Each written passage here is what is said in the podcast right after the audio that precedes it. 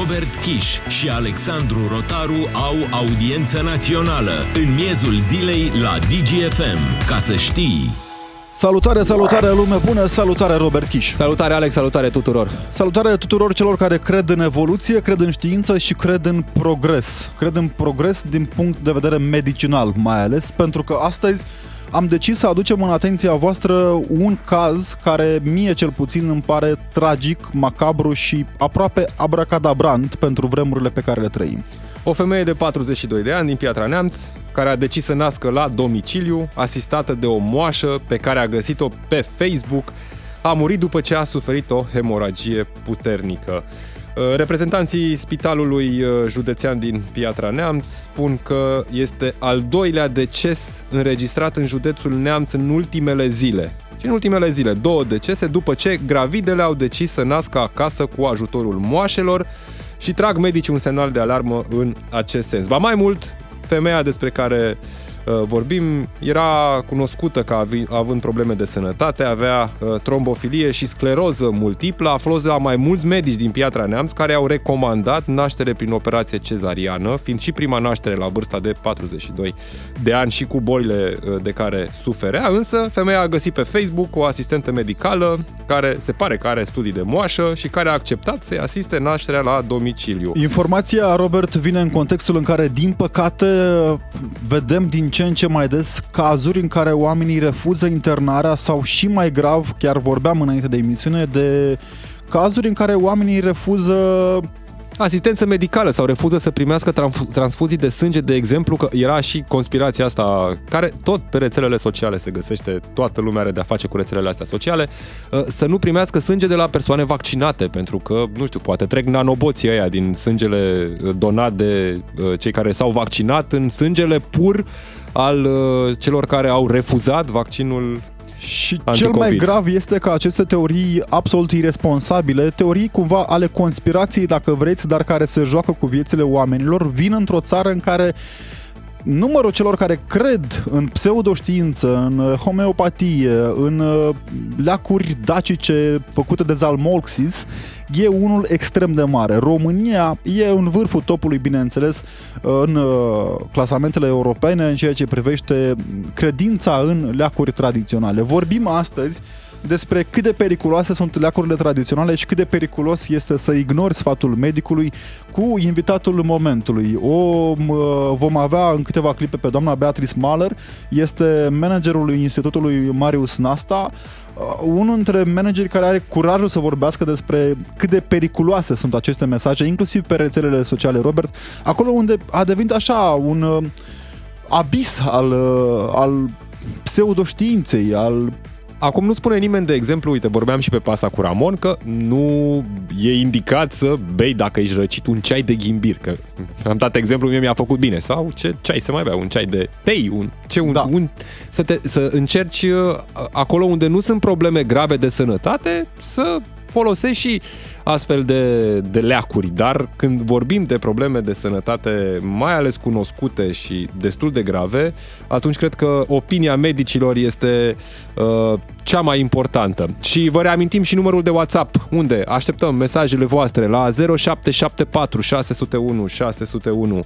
și întrebarea de astăzi, Alex, uh, pentru ascultători. De ce ignoră oamenii sfatul medicului și preferă să moară acasă crezând în pseudomedicină, în pseudoștiință, ignorând atâția zeci de ani de studii și de muncă a unor cercetători la nivel mondial? E o întrebare pe care o adresăm și invitatului momentului, doamna doctor Beatrice Mahler, uh, managerul Institutului Marius Nasta. Vă mulțumim tare mult pentru că ați găsit timp pentru noi, doamna Mahler, și pentru acest subiect care credem noi uh, atât de important pentru publicul nostru.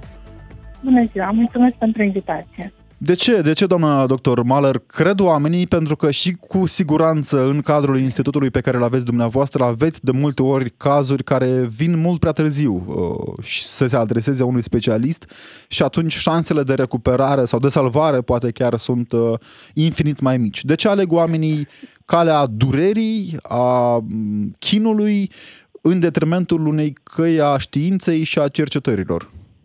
Cred că avem mai multe situații și nu pot fi generalizate, însă Uh, cu siguranță putem cel puțin menționa câteva dintre ele. Una dintre situații este frica care blochează accesul către serviciile medicale și aici, din păcate, frica în ultima perioadă, frica de sistem de sănătate, de medic, de ceea ce se întâmplă în spitale, a, a făcut ca o mare parte din persoanele bolnave să se adreseze extrem de târziu serviciilor de sănătate. O altă, un, un, alt, uh, un alt aspect pe care îl vedem în practica noastră este lipsa de încredere. Tot mai mulți pacienți, chiar dacă sunt bolnavi, um, își îndreaptă atenția către sistemul de sănătate pentru că nu au încredere că vor primi cea mai bună îngrijire. Și aici um, uh, sunt și aspecte care țin de acces, accesibilitatea sistemului. Mi se pare că se poate face foarte greu o programare sau uh, poate unii dintre ei chiar nu au un medic de familie în zona unde locuiesc ca să, să le faciliteze accesul către unitatea medicală. Uh, dar um, sunt și situații în care informațiile care ajung la ei și aici spun eu că este cea mai sensibilă problemă, informațiile care ajung din social media um, parțial adevărate um, sunt mai repede percepute de ei ca uh, credibile decât um, sfatul care ar veni de la un medic pe care îl accesează mult mai greu în, uh, în ziua de azi sau mai ales în anumite zone din țară. Dar atunci când sfatul acesta vine totuși de la un medic, pentru că dacă ne referim strict la acest caz despre care am vorbit adinauri, uh, au primit uh, femeia respectivă recomandarea medicilor, pentru că a mers la medici, știa de la medici despre problemele de sănătate pe care le are și a primit chiar recomandarea de a nu uh, naște sub asistența unei moașe. Uh, de ce credeți că ignoră până la urmă inclusiv sfatul medicului atunci când se ajunge la un medic? Eu cred că una din provocările pe care le avem noi în această perioadă, cei care uh, suntem medici și lucrăm în sistemul de sănătate, este să reușim să convingem pacientul atunci când este în cabinetul nostru că soluția pe care noi o dăm um, este cea care pentru el este avantajoasă. Pentru că în momentul în care pacientul iese din cabinetul nostru um, provocarea pe care o are vine din multiple părți. Anturajul cu sfaturile lui și deloc de neglijat această componentă, social media, cum spuneam, deloc de neglijat și uh, frica, frica de spital și de infecții nosocomiale care din păcate este reală, dar uneori, aș spune eu, poate mult prea amplificată, pentru că și în această zonă se fac pași și se încearcă găsirea unor soluții. Um, la, nivel, la nivelul sistemului de sănătate românesc. Um, de ce anumite persoane aleg această, um, această variantă de a se trata acasă, de a alege, uh, contrar sfatului medical, anumite soluții terapeutice? Um, cred că ține și de educația medicală pe care o acordăm oamenilor care, care, pe care avem în societate. Ei au nevoie de informații medicale care să fie uh, uh, transmise încă de pe băncile școlii. Educația medicală se face continuu și nu înseamnă că doar atunci când ești adult trebuie să afli aceste informații. Din băncile școlii trebuie să știi uh, ce înseamnă control profilactic, care sunt riscurile atunci când iei un medicament fără să ai un aviz medical și de ce trebuie să ceri părerea medicului. Și mai este ceva, pacienții trebuie să știe că atunci când au o problemă de sănătate, dacă nu pot comunica cu un medic pentru că sunt astfel de situații și trebuie să le recunoaștem, dreptul la a doua opinie de la, alt, de la un alt medic sau de la altă persoană uh, din sănătate este al lor și numai al lor și pot să-l acceseze fără nicio problemă. Am putea spune că e selecție naturală și să ne oprim aici. Asta e. Dacă ei aleg să facă asta, e alegerea pur și simplu a fiecăruia ce vrea să facă în viață. Doar că poate nu e chiar așa. Poate, după cum spuneți dumneavoastră, informațiile nu ajung la oameni așa cum trebuie, poate oamenii nu sunt educați din timp pentru a avea încredere în medici și în sistemul medical din România. Ce ar trebui făcut? Cum ar trebui să ne raportăm la această problemă de la, nu știu, noi, presa, până la cadrele medicale și mai apoi oamenii cărora li se adresează medicii cu aceste sfaturi? Eu cred că oamenii nu au nicio vină că nu au beneficiat de educație. Cred că educația sau um, stabilirea nevoii de educație trebuie să vină de la autorități și trebuie să se facă prin diverse metode. Dacă școala, să spunem, nu a fost poate uh, la momentul respectiv cea mai bună soluție, uh, trebuie să găsim soluții în cadrul sistemului de sănătate, să le reorganizăm astfel încât, aș spune, uh, de exemplu, asistentul medical comunitar să fie prezent în comunitate. Um, aceste doamne asistente comunitare, din experiența pe care avem în uh, proiectul de screening, acolo unde ele au existat, uh, informarea către comunitate, încrederea pe care comunitatea o are în asistentul medical comunitar, a făcut ca persoanele chemate să-și facă uh, evaluarea și după aceea depistate să-și continue tratamentul, să, să schimbe practic ceea ce nu s-a realizat Uh, acolo unde uh, asistentul comunitar nu exista, deși noi am mers cu aceleași echipe de screening, noi aveam aceleași medici care să facă și aceleași aparate. Prin urmare, omul simțește locul și investiția în om este uh, importantă, dar omul care face parte din comunitate. Sfaturile care vin de la o persoană de încredere cu siguranță sunt percepute altfel și ascultate. Uh, pe de altă parte, Uh, este, cred, extrem de important să gândim sistemele de informare uh, a, a populației la, nivel, uh, la nivelul acesta pe care l-ați spus și dumneavoastră. Presa a fost de un real ajutor în perioada pandemiei. Sigur, um, lucrurile pot fi gândite și într-o altă cheie, în care fiecare dintre noi, cei care lucrăm în sănătate, să ne asumăm pentru o perioadă de timp, uh, aș spune eu, uh, variabilă, um, responsabilitatea unui act de voluntariat prin care să informăm. Și cred că fiecare medic și-ar dori și ar face plăcere să acceseze adică... uh, zona de educație ne spuneți dumneavoastră acum că medicul pe lângă specialitatea pe care o are și pe lângă programul foarte încărcat de foarte multe ori ar trebui să aibă răbdare să facă și un fel de terapie, dacă vreți, cu pacienții. Educație. Nu terapie, dar informare. Eu cred că o oră, două ore pe an pentru un medic n-ar fi foarte mult atunci când există însă o, un parteneriat în săptămâna altfel în care să informăm despre ce înseamnă profilaxie înseamnă uh, riscul de a fuma, de exemplu, la vârsta adolescenței, cum se transformă acest, uh, această curiozitate în, uh, într-un obicei și din obicei în boală. Uh, care sunt riscurile consumului de droguri, care sunt riscurile uh, administrării de tratament fără sfatul medicului.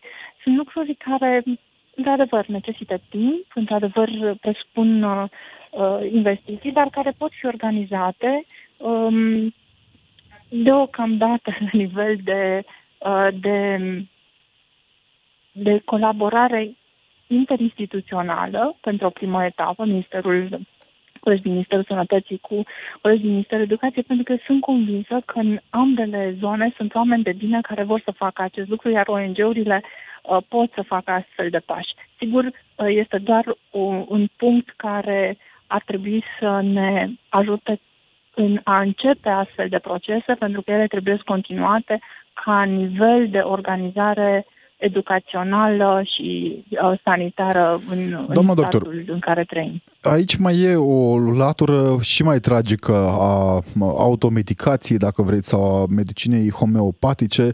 Mi-aduc aminte de un caz de acum un an de zile din Buzău, acolo unde doi copii uh, au murit după ce părinții au refuzat internarea de această dată din considerente religioase. Suntem încă o țară care, din fericire, poate că uneori și din nefericire altă dată, trăiește sub o tagmă dusă cumva la nivel de fanatism în ceea ce privește unele percepții religioase. Și atunci mă întreb, dumneavoastră v-ați confruntat cu astfel de cazuri în care părinții au refuzat internarea și ce trebuie să știe cei care ne ascultă acum în această situație? Pentru că, cred eu, e cumva la limita legii, nu? Pot să vă spun doar că eu sunt medic de adult și nu am avut, da. nu am avut astfel de situații, așa că nu am să mă pot referi la ele. Însă, da, este dreptul pacientului să refuze internarea și acest drept nu poate fi uh, negat. Sigur, lucrurile sunt discutabile atunci când vorbim de uh, drepturile pe care un părinte le manifestă față de, de copil.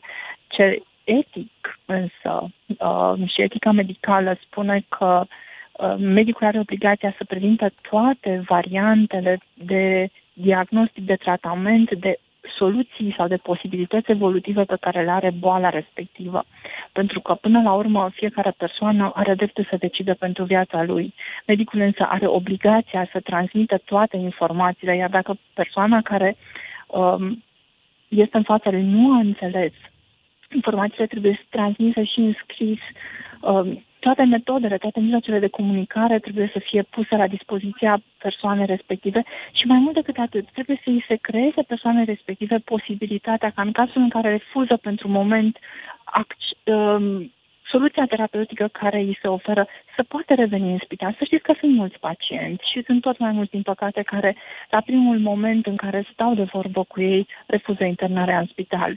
Um, merg acasă cu o soluție terapeutică provizorie, după care se reîntorc, pentru că ușa trebuie să rămână deschisă, ușa medicului trebuie să fie deschisă non-stop, iar pacientul să nu, pacientului să nu fie teamă să revină în spital dacă a refuzat odată. A refuzat odată, este dreptul lui. Cred că este o problemă și de mentalitate pe care tot noi, cei care lucrăm în sănătate, trebuie să o schimbăm și să o transmitem oamenilor. Spitalele sunt deschise, iar medicii din spital um, sunt angajați ai spitalului, iar spitalele sunt ale comunității. Cu siguranță, cu siguranță, din păcate, noi cumva ne gândim la această latură care cel puțin pentru un moment, pare că a izbucnit de nicăieri și este atât de amplificată de rețelele sociale, în care doctorii au ajuns să fi demonizați aproape, inclusiv de unii aleși ai poporului. Adică mi-aduc aminte de situația dumneavoastră în care ați fost pusă într-o ipostază dificilă, cred eu, și total atipică pentru o țară civilizată, cu doamna senator care încerca să dea buzna peste dumneavoastră și peste spitalul pe care îl uh, conduceați încă în perioada pandemiei. Cât de mult, cât de mult vă încurcă pe dumneavoastră, specialiștii din sănătate, să vă faceți treaba astfel de mesaje propagate de multe ori de la tribuna cea mai înaltă a țării? Eu cred că astfel de de mesaje sau astfel de reacții trebuie să le privim cu foarte mult calm și să încercăm să înțelegem ce este în spatele acestor reacții. De foarte multe ori, uh, în spatele acestor reacții uh, este frica, frica care este exacerbată și um, de la frică la uh, agresivitate este doar un pas, pentru că, de regulă, mecanismul de apărare pe care îl are cel mai ușor sau care este cel mai ușor accesibil creierului nostru este apărarea și agresivitatea. Și atunci un medic care știe medicină și care a, a studiat puțin inclusiv zona emoțională și de reactivitate, își dă seama că în spatele unor astfel de reacții este frica și nu poți rezolva aceste lucruri decât discutând, stând la masă, oferind timp uh, și încercând să oferi soluții, pentru că um, discutând, cu siguranță găsim puncte comune și puncte care să uh, aplaneze astfel de conflicte. Ele sunt inevitabile, însă pot fi rezolvate prin, prin conversație și prin dialog. Mă gândesc acum că, iarăși, ați încercat să aveți un dialog cu doamna senator, ați încercat să o convingeți, totuși nu pare că dumneai s-a lăsat în duplecată, mai mult decât atât, mesajele domniei sale au fost exacerbate după aceea și amplificate.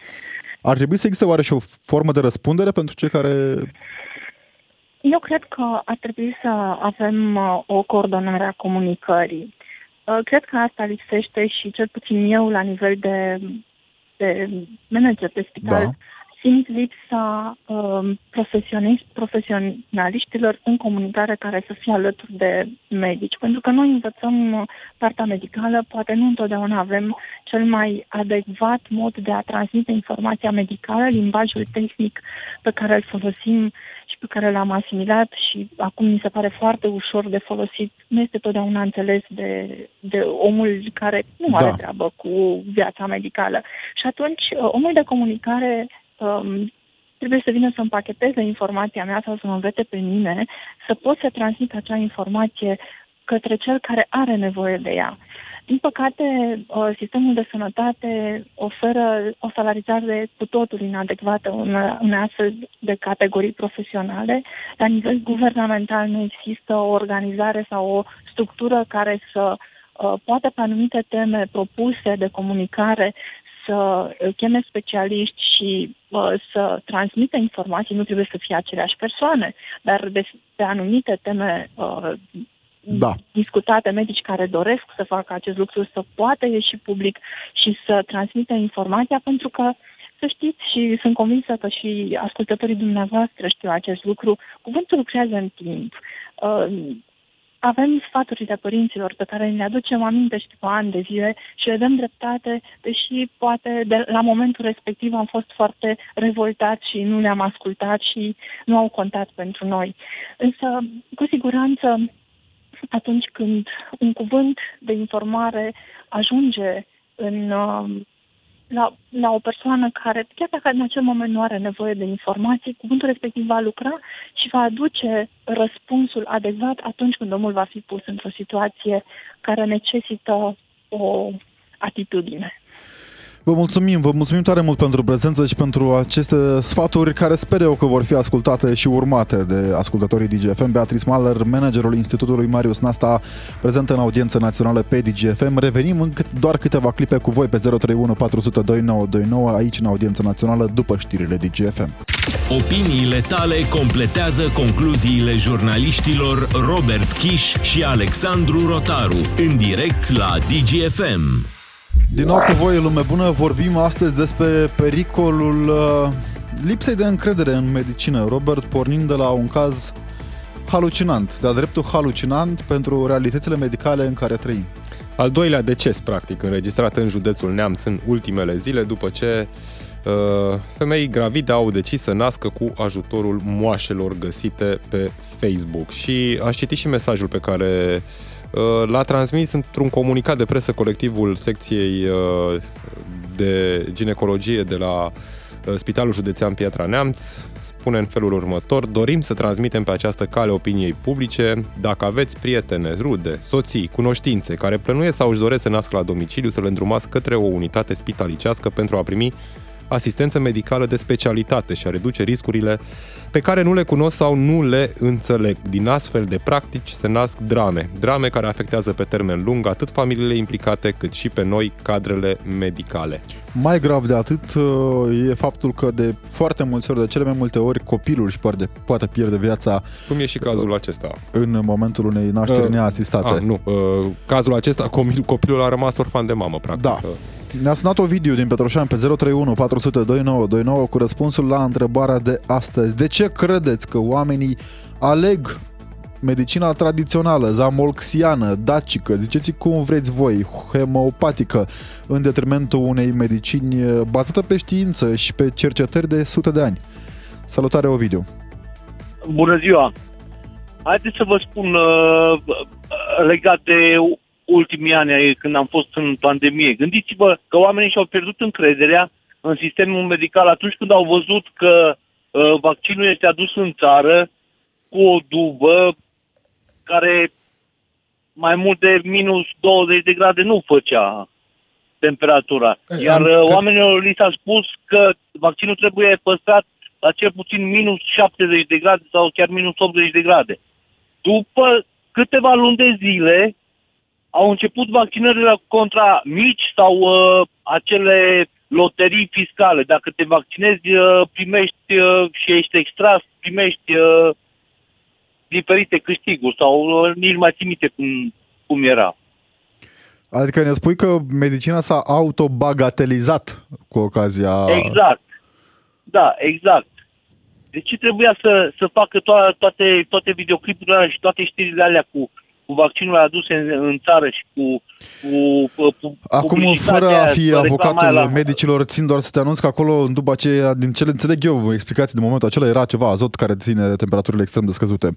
Dar, dincolo de acest da, lucru, am depășit pandemia. Înainte de pandemie, înainte de pandemie, ecuația nu stătea mult mai bine în România.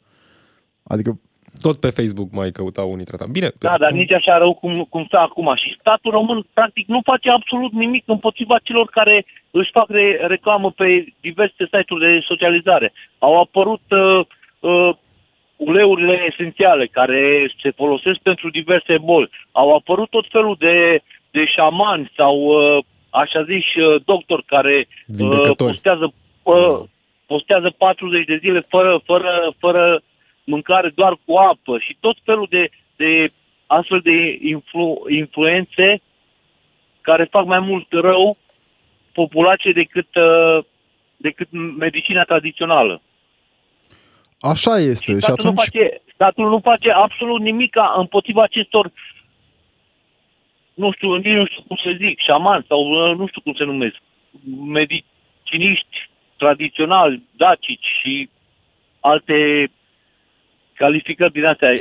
Nimeni nu știe cum au obținut uh, calificările astea, dar totuși oamenii au mai multă încredere în acești uh, influencer decât au în sistemul medical românesc. Aici e problema.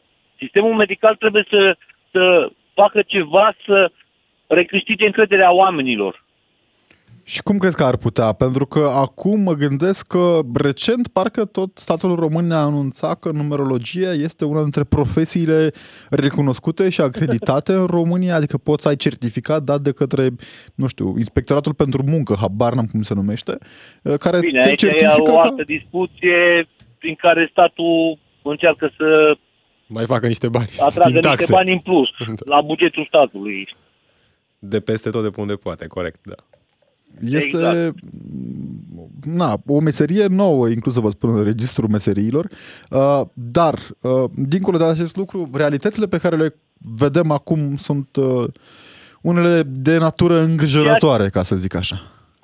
Ceea ce poate face statul e să se folosească în continuare de ajutorul vostru al presei și uh, al celor care se ocupă cu informarea populației despre problemele care le pot avea în astfel de cazuri. Mulțumim, mulțumim tare mult, Ovidiu, pentru că ești cu noi, mulțumim pentru intervenția în audiență națională. Sperăm noi că prin această emisiune cel puțin un om se va gândi, poate de două ori atunci când va refuza internarea sau va refuza să meargă la spital, crezând că știe el mai bine. Ne-a scris lumea și pe WhatsApp, pe 0774 601 601, o să mă uit repede și peste mesaje, ne scrie cineva, vă dați seama câtă ignoranță, haideți să o luăm pe partea creștină, să venim în contra celor persoane așa creștine, este o vorbă, Dumnezeu îți dă, dar într-aistă nu-ți spune, adică um, Aici, primul lucru, mama a murit la nașterea copilului, doi, copilul o să crească fără o mamă care uh, nu poate fi înlocuită de nimeni. Deci, uh, aroganță că nu putem numi prostie, aroganță față de eforturile făcute de medici care reușesc să facă lucruri bune și să, ducă, uh, la, să aducă la viață lucruri care par imposibile. Ne mai scrie același ascultător că eu am o prietenă care s-a dus la preot să se spovedească și preotul a întrebat-o dacă e anticoncepționale, la care a răspuns da. Iar atunci el i-a spus că nu poate să-i dea împărtășania pentru că anticoncepționalele nu sunt creștine, pentru că ele opresc înmulțirea, nat- înmulțirea naturală a persoanelor. Vă dați seama? Adică, inclusiv aceste sfaturi, că e o perioadă în care toată lumea a luat o razna, vedem aceste dezbateri de prin Statele Unite ale Americii, unde sunt interzise anticoncepționalele, se caută modalități pentru a evita decizii ale judecătorilor care, până la urmă, pot pune viața în pericol a unor femei că despre asta este vorba. Și din păcate aceste mesaje sunt preluate fără a fi rumegate prea mult și în România, inclusiv deputați din marile partide, PNL, PSD, dincolo de aur, care e deja departe de așa realitățile astea. Ne-a Sebastian din Timișoara, Robert, pe 031 400 2929. Salutare, Sebastian, mulțumim pentru intervenție în audiență națională pe DGFM. Bună ziua, vă salut. Uh, mă bucur că am intrat în direct deoarece e o problemă arzătoare și în domeniul în care activez eu și anume al recuperării medicale. Eu sunt fizioterapeut. Felicitări! Uh, mulțumesc. Uh, ideea este următoarea de obicei. Din păcate, trebuie să ajungem la cazuri tragice ca să tragem un semnal de alarmă despre anumite tratamente non-conforme sau care nu sunt indicate în anumite patologii. Uh, ideea este că și, din păcate, și în recuperarea sportivă, de exemplu, cred că cu toții ați auzit folclorul că nu știu ce fotbalist de la nu știu ce echipă s-a dus în uh, Serbia la nu Un știu șaman. ce vindecătoare. Da. da, deci nu există așa ceva. Asta este folclor, nu știu cum apare, nu știu cum, um, cum să vă spun, cum apare pe media. Sesuturile toate testurile din corp au timpul lor de vindecare. Nici noi, ca fizioterapeuți, nu putem face minuni, dar putem supraveghea ca acest proces de vindecare să fie făcut într-o manieră corectă și eficientă. Um, din cauza asta spun că, din păcate, și în România sau încă există foarte, foarte mulți um, vindecători care, nu știu, oameni care te trag de oase și așa mai departe, urmând ca după aceea să pleci uh, uh, vindecat după o leziune osoasă sau ligamentară. Nu există așa ceva, din păcate, și ca o soluție, ca să întrebat antevorbitorul, ar fi uh, elaborarea de standarde medicale, ceea ce noi încă nu avem. Deci noi ne ghidăm, să zic așa, după anumite ghiduri europene sau din străinătate pentru tratamentul unor afecțiuni. Nu doar pe partea de recuperare medicală, ci în mare parte din medicina actuală. Uh, asta ne fi neapărat un lucru rău, dar aceste standarde trebuie puse și la dispoziția pacientului, trebuie traduse. Pacientul poate să vadă medicul respectiv m-a tratat corect, uite, standardul spune altceva și în același timp e o măsură de precauție pentru noi ca specialiști în medicină, să zic așa, uh, pentru că ne putem apăra în cazul unui sau unei acuzații de malpraxis. Cum te poți altfel apăra dacă faci un lucru care pacientului îi se pare greșit, dacă tu nu ai standardizat tratamentul pentru o anumită afecțiune. Bine, acum și în domeniul dacă... dumneavoastră există multe categorii de pseudospecialiști, acești exact, exact. oameni care fac masaj Avem... pe aceiași bani de altfel, dar fără a avea o pregătire în spate. Tocmai, recuperarea medicală, să știți, este una funcțională. Noi, noi trebuie să oferim pacientului funcționalitate, nu neapărat prin tratamente pasive, cum este masajul, care este o mică, mică parte din tot ce înseamnă recuperarea medicală. Dar mai mult de atât, din păcate și nu numai la noi, la nivel european, am înțeles acum că, spre exemplu, foarte mulți oameni fac recuperare la antrenorul de fitness. Păi cum poate răspunde antrenorul de fitness pentru agravarea unei probleme ligamentare, spre exemplu? Da. Ce poți tu să-i faci ca pacient? Absolut nimic. Este absolut aceeași situație. Deci, în momentul în care ar exista standardizarea tratamentului medical uh, public și transparent pentru specialiști și pentru pacienți, consider eu că aceste probleme s-ar diminua. Acum, Sau... munca este foarte multă, dar n-ar trebui să inventăm noi gaura la covrig. Sebastian, Practic, cel puțin... Mai deștept da. Poate o verificare mai uh, în detaliu a acestei forme de impostură, pentru că e o formă de impostură. Nu e nicio diferență între domnul Bode, care și-a plagiat pe lucrare de doctorat și se dea expert în energie, și un impostor care zice că este chinototerapeut neavând studii la activ. Da, dar această verificare făcută de către cine? Noi, spre exemplu, suntem membri în Colegiul Fizioterapeuților, care este din 2016 organul care reglementează această meserie. Ei, când pacientul se duce la un pseudo-specialist, nu are la cine apela în momentul în care se întâmplă ceva decât la poliție, practic. Dar, repet, pacientul trebuie să fie informat de aceste lucruri. Noi nu putem răspunde ca și colegiul decât de specialiștii aflați în colegiul respectiv. Există tot felul de forme, de tratamente, de manipulări osoase făcute de către oameni care au trei luni de studiu, când în Statele Unite meseria de chiropractor se învață în șase ani. Deci despre asta vreau să vă da. vorbesc, că e destul de complicat. Mulțumim, mulțumim tare mult, Sebastian, pentru intervenție și felicitări pentru munca pe care o faci. Poate chiar o să vorbim mai în detaliu cândva despre cât de importante sunt aceste laturi ale medicinii pe care nu le conștientizăm poate cu toții. Ne scrie și foarte multă lume pe, pe WhatsApp în legătură cu uh, o problemă pe care o cunoaștem și care există. Ne scrie o ascultătoare că în România sunt spitale din orașe mici unde nu se fac gărzi la obstetrică ginecologie, ca să-ți găsești un medic ginecolog e foarte greu. Trebuie să duci în orașul reședințe de județ sau la București să cauți. La privat e foarte scump. Într-adevăr, o problemă reală pe care sistemul de sănătate din România o are. Nu este, Dar nu, cazul, era vorba aici. nu este cazul uh, uh, femeii de la, din Neamț care a murit pentru că ea a fost la doctor, a avut acces la uh, specialiști care să îi vorbească despre problemele de sănătate pe care le are și riscurile pe care da, le cunoștea. implică o naștere uh, nu sub supravegherea medicilor. De altfel, sunt și ascultători care ne spun despre uh, uh, șpaga cerută în spitale, lumea săracă se va feri, feri de spitale pentru că nu are bani, uh, nu, se, nu, nu se mai naște normal, se induce necesitatea cezarianei de la 2-3 luni de sarcină. Nu cred că e un interes acolo, adică mă îndoiesc că sunt medici care, nu știu, dintr-un interes uh, anume, uh, Eu te din... sfătuiesc să faci cezariană. Și am vorbit cu prietenii, uh, de cele mai multe ori medicii recomandă insistent chiar nașterea naturală pentru că aduce o serie de avantaje, bineînțeles. Dar sub supravegherea unui medic, pentru că despre da. asta e vorba, că și femeia respectivă putea să nască natural. Bun, i s-a recomandat cezariana, pentru că avea problemele de sănătate pe da. care Uh, pe care le avea, dar oricum ar fi fost sub supravegherea unui medic, probabil nu mai dura atât de mult timp să uh, vină o ambulanță să constate că e vorba despre o hemoragie și să nu mai aibă medicii efectiv ce să facă. Din Altcineva ne scrie la fel că uh, foarte vă spun târziu. eu de ce, eu am trei copii, la toți cei trei copii a trebuit să dăm șpagă. Vorbesc de 4-500 de euro, altfel nu te bagă nimeni în seamă pe tine pe tine ca tată despre mamă ce să mai zic, dacă nu ai bani, o poți considera în mâinile lui Dumnezeu. Nu toți, dar majoritatea sunt un fel de gașcă în maternitate,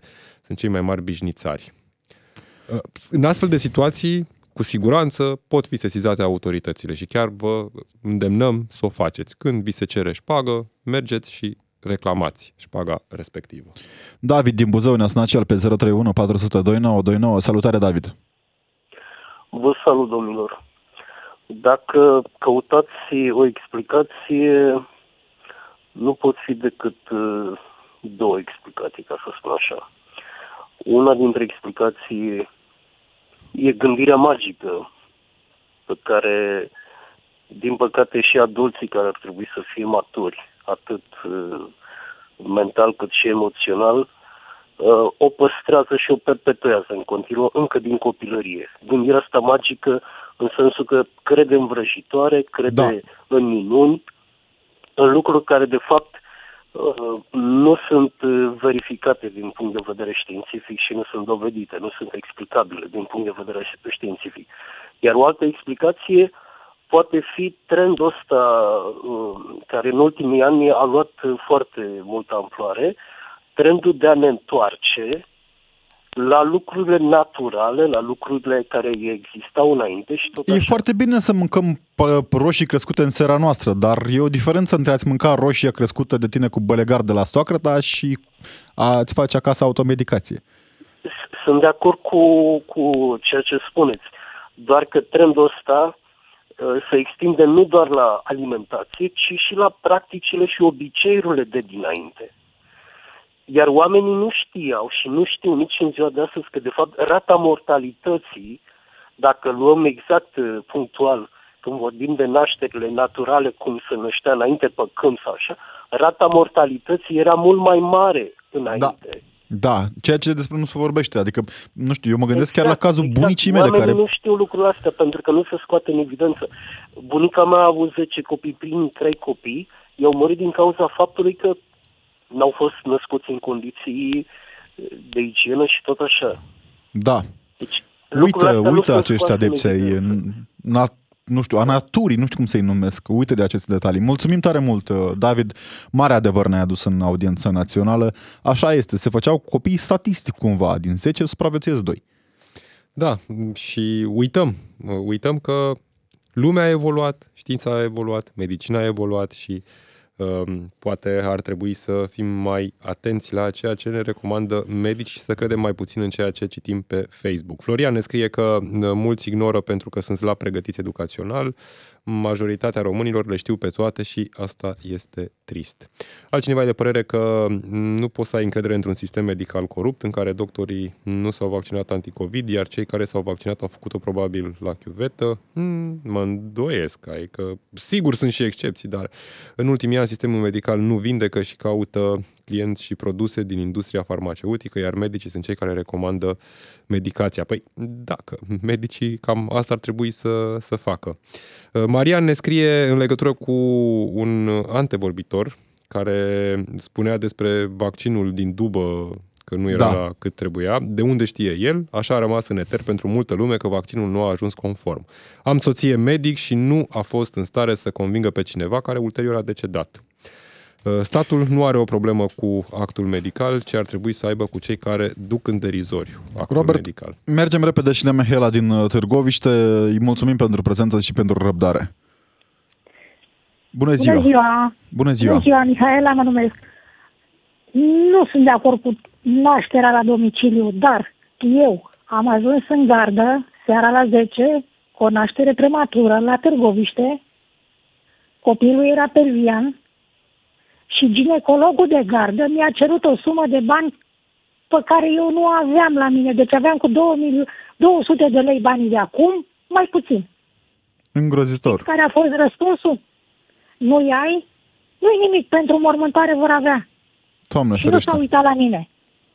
Sperăm noi tare mult că acel așa zis specialist nu mai este în medicină în aceste momente. Bă, este, este. în continuare, stați fără grijă.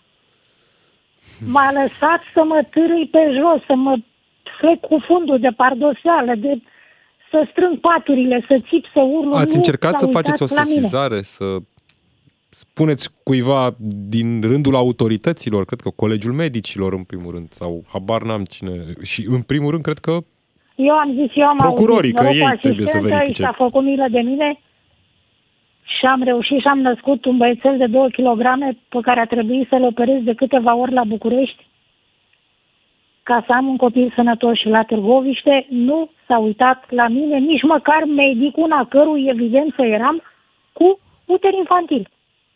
N-a vrut să vină. Îngrozitor. Îngrozitor este o realitate pe care... Încrederea medici, cum să o mai ai? O pierzi.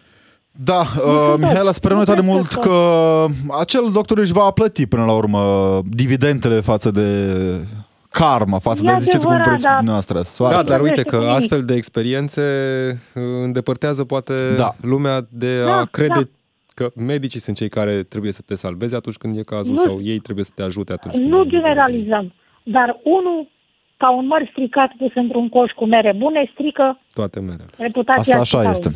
Mulțumim, mulțumim tare mult. O să revenim cu siguranță la această discuție, o discuție despre sănătate națională, despre uh, raționament, dacă vrei, Robert, o discuție în care gândim noi că există oameni cu suficient de multe argumente pertinente și ne întrebăm de ce nu ajung acolo unde trebuie. În continuare, Vlad Craieveanu pe DGFM. A fost Robert Kiș. Și Alexandru Rotaru. Rămâneți aici. DGFM.